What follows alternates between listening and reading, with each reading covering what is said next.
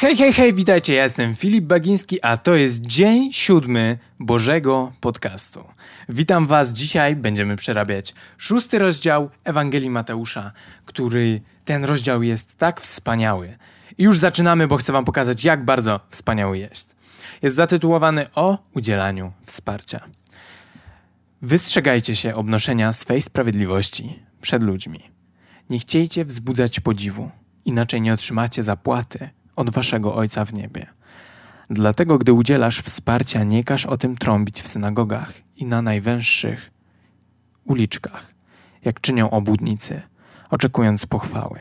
Zapewniam was, odbierają swą całą zapłatę. Tutaj akurat y, jest nawiązanie do tego, bo to wszystko mówi Jezus. Jezus nawiązuje do tego, że właśnie faryzeusze albo inni ludzie modlili się na rogach ulic, bo wiecie, kiedyś miasto tętniło życiem, jakby między domami chodziło bardzo dużo osób i na rogu, na rogu różnych e, domów albo dróg po prostu było bardzo dużo ludzi, zatrzęsienie ludzi.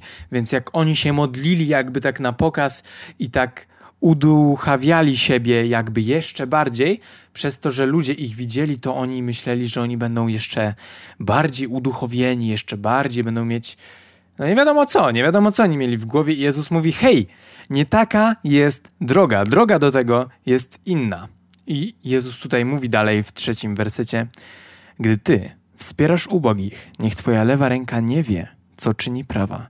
Zadbaj, aby twój datek pozostał w ukryciu, a twój ojciec, który widzi również to, co ukryte, odpłaci tobie. I tutaj mamy odpowiedź na to, co było wcześniej, aby to wszystko robić w ukryciu, aby, aby to, co robimy tutaj, nie było na chwałę jakby naszą, ale na chwałę Boga. Bo co z tego, że my będziemy się modlić na ulicy tylko po to, no właśnie, po co? Żebyśmy byli rozpoznawalni? Bez sensu.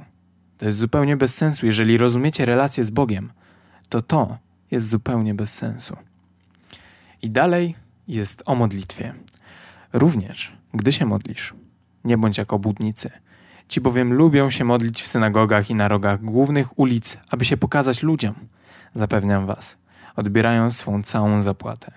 Ty natomiast, gdy pragniesz się modlić, wybierz zaciszne miejsce, zamknij za sobą drzwi i módl się do swego Ojca, który jest w ukryciu, a Twój Ojciec, który widzi również to, co ukryte, odpłaci Tobie. W czasie swojej modlitwy nie powtarzajcie się też jak poganie. Oni myślą, że dzięki wielomówności zostaną wysłuchani. Nie bądźcie do nich podobni. Wasz ojciec zna wasze potrzeby, zanim mu je przedstawicie. I tutaj, zanim Jezus podaje cały przykład modlitwy, jak możemy się modlić, to ja bym tutaj podam Wam od razu punkty, które są wymienione tutaj, co Jezus mówi, aby robić żeby nasza modlitwa miała tak jakby sens. Mamy nie modlić się, po pierwsze, pierwszy punkt, mamy nie modlić się na pokaz. I jeśli już chcemy się modlić, to mamy wybrać punkt drugi, zaciszne miejsce, czyli zamknąć za sobą drzwi i modlić się do swego Ojca. Bo tutaj jest napisane w szóstym wersecie, który jest w ukryciu. Czyli mamy się trochę upodobnić do Boga, bo jeśli Bóg jest w ukryciu i my też będziemy w ukryciu, to będziemy mogli nawiązać kontakt. I w siódmym wersecie mamy napisane, żebyśmy nie powtarzali się jak poganie, bo nie chodzi o to, żeby wypowiedzieć jak najwięcej słów przed Bogiem, tylko żeby te słowa niosły ze sobą wartość. I ósmy werset to to jest tak dobre dla serduszka to jest tak dobre. Posłuchajcie, nie, jeszcze raz, nie bądźcie do nich podobni. Wasz ojciec, wasz ojciec zna wasze potrzeby, zanim mu je przedstawicie.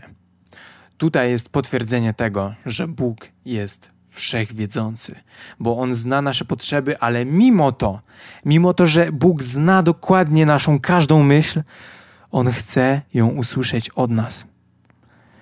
To jest tak piękne i to pokazuje mi prawdziwe Boże serce.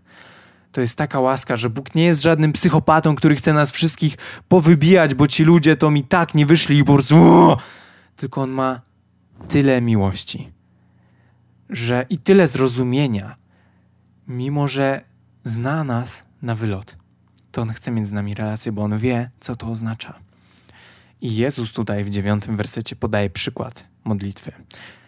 I założę się, że 99% Polaków zna tą modlitwę. Wymódlcie się w taki sposób.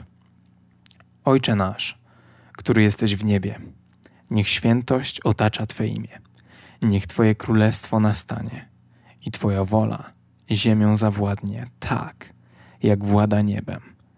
Prosimy Ciebie, daj nam dziś naszego powszedniego chleba i przebacz winy, tak jak my wobec nas winnym przebaczyliśmy. Bądź przy nas także w chwili próby, aby zachować nas od złego, ponieważ Twoje jest królestwo, moc i chwała na wieki. Amen. Bo jeśli wybaczycie ludziom ich upadki, i wam wybaczy wasz Ojciec w niebie. Jeśli jednak nie wybaczycie ludziom, to wasz Ojciec nie wybaczy i wam waszych upadków. Tutaj mamy genialny przykład, jak mamy się modlić. Są tutaj, jest tutaj wymienione wiele, wiele rzeczy, o które. Jak, jak to wam najlepiej wytłumaczyć? A, które porusza Boże serce. I teraz ważne są następne wersety od razu po tym przykładzie, bo tutaj Jezus mówi, że jeżeli wybaczymy tym, którzy nam źle zrobili, to i nam Bóg wybaczy. I tutaj jest jeszcze ważniejszy punkt, bo jeżeli tego nie zrobimy, to Bóg nam też nie przebaczy. I Bóg, wydaje mi się, że chce nas przez tą właśnie rzecz nauczyć wybaczania.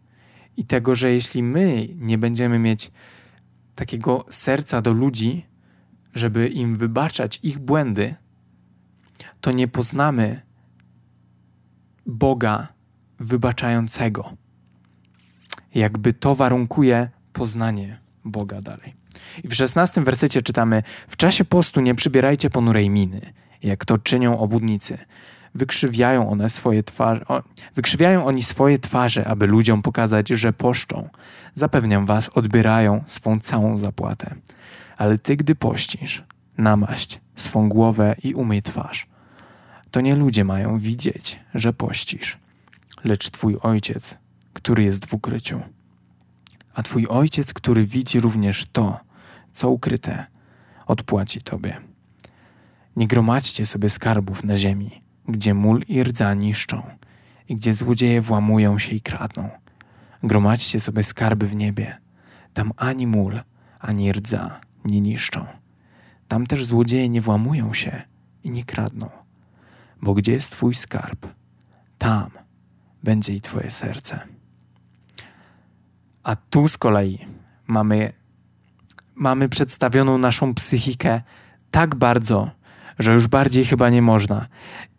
I to nam pokazuje, że gdzie lokujemy własne swoje myśli, przemyślenia, uczucia, tam jest nasz skarb. Jeżeli, jeżeli będziemy lokować yy, ojeny, nasz fokus, naszą koncentrację, nasze myśli i emocje na Bogu, to tam zacznie być nasz skarb, bo to zacznie dla nas mieć wartość coraz większą i większą z dnia na dzień. 22 werset. Oko jest dla ciała niczym lampa. Jeśli Twoim oczom niczego nie brakuje, całe Twoje ciało jest jasne. Lecz jeśli Twe oko słabnie, całe ciało pogrąża się w mroku.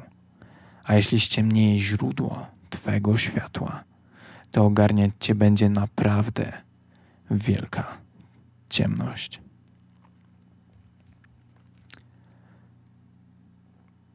Bóg coraz bardziej pokazuje nam, jak działa nasza psychika.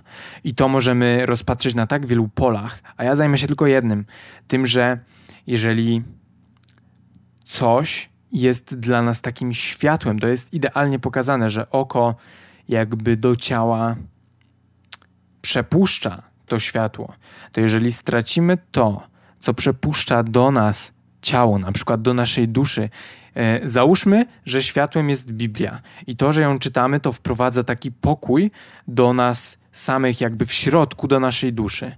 To załóżmy, że nagle to źródło wyschnie. To nagle poczujemy się bardzo, bardzo sucho. To jest bardzo logiczne, to o czym teraz czytam. I dalej, bo to jest tak proste do e, zrozumienia, a jednocześnie tak skomplikowane, bo taki jest Bóg. Bóg z jednej strony jest bardzo prosty do pojęcia, a z drugiej strony jest tak niepojęty, w takim sensie, że o, teraz wejdziemy troszkę głębiej, jakby we mnie i w moje emocje i odczucia. Chodzi mi o to, że jeżeli wejdziemy bardzo głęboko w siebie, to zobaczymy, że mamy to uczucie w sobie, które mówi nam, że Bóg istnieje. Ale wytłumaczyć istnienie Boga i jak Bóg może nie mieć początku, skoro wszystko ma początek, to tutaj właśnie staram się pokazać to, że w Biblii wszystko może być jednocześnie proste i bardzo trudne do zrozumienia. Trudne albo. Uh, ojej, mam angielskie słowo. A. Tararara. Złożone. I żeby to wszystko odkryć, potrzeba poświęcić dużo czasu, ale to zawsze jest warte swojej ceny. I dalej czytamy w 24 wersecie: Nikt nie może być sługą dwóch panów, gdyż albo jednego będzie nienawidził, a drugiego kochał, albo do jednego przylgnie, a drugim pogardzi. Nie jesteście w stanie służyć Bogu i pieniądzom. I tutaj muszę się wtrącić. Wydaje mi się, że pieniądze są tutaj jakby najlepszym porównaniem, który jesteśmy w stanie zrozumieć, ale mogłoby tu być wszystko, tak naprawdę wszystko. Bo tutaj jest napisane, że jeżeli mamy coś oprócz Boga, coś, co jest dla nas większe, czemu poświęcamy więcej jakby emocji, zainteresowania, koncentracji i serca, tak jak na przykład pieniądze. Wydaje mi się, że pieniądze są takim najłatwiejszym przykładem, który najwięcej ludzi jest w stanie pojąć. To nie możemy służyć dwóm panom, dlatego jeżeli mamy, załóżmy, problemy z pieniędzmi, to myślę, że to jest. To jest. Ach, przepraszam Was, bo to jest tak złożony temat. Chodzi o to, że nie możemy postrzegać pieniędzy czy innych rzeczy jako jakby pieniądze jako pieniądze, że to mi da szczęście, to mi da, jest w stanie dać tyle rzeczy, ale Bóg jest w stanie dać te wszystkie rzeczy. Musimy pojąć to. Ale nie umysłowo, tylko sercem. Że Bóg jest w stanie nam dać naprawdę wszystko. I wydaje mi się, że dalej mamy wyjaśnienie tego, co właśnie teraz próbuję Wam przekazać. 25 werset. Dlatego mówię Wam: przestańcie martwić się o życie, o to, co zjeść lub wypić, a także o ciało, o to, w co się ubrać.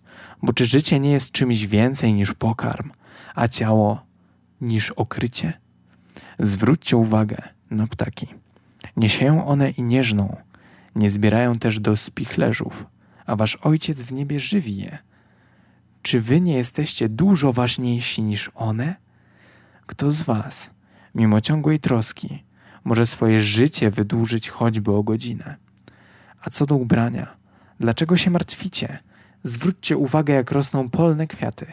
Nie trudzą się, nie przędą, a mówię wam, nawet Salomon w całym swym przepychu nie był w stanie swym strojem dorównać jednemu z nich.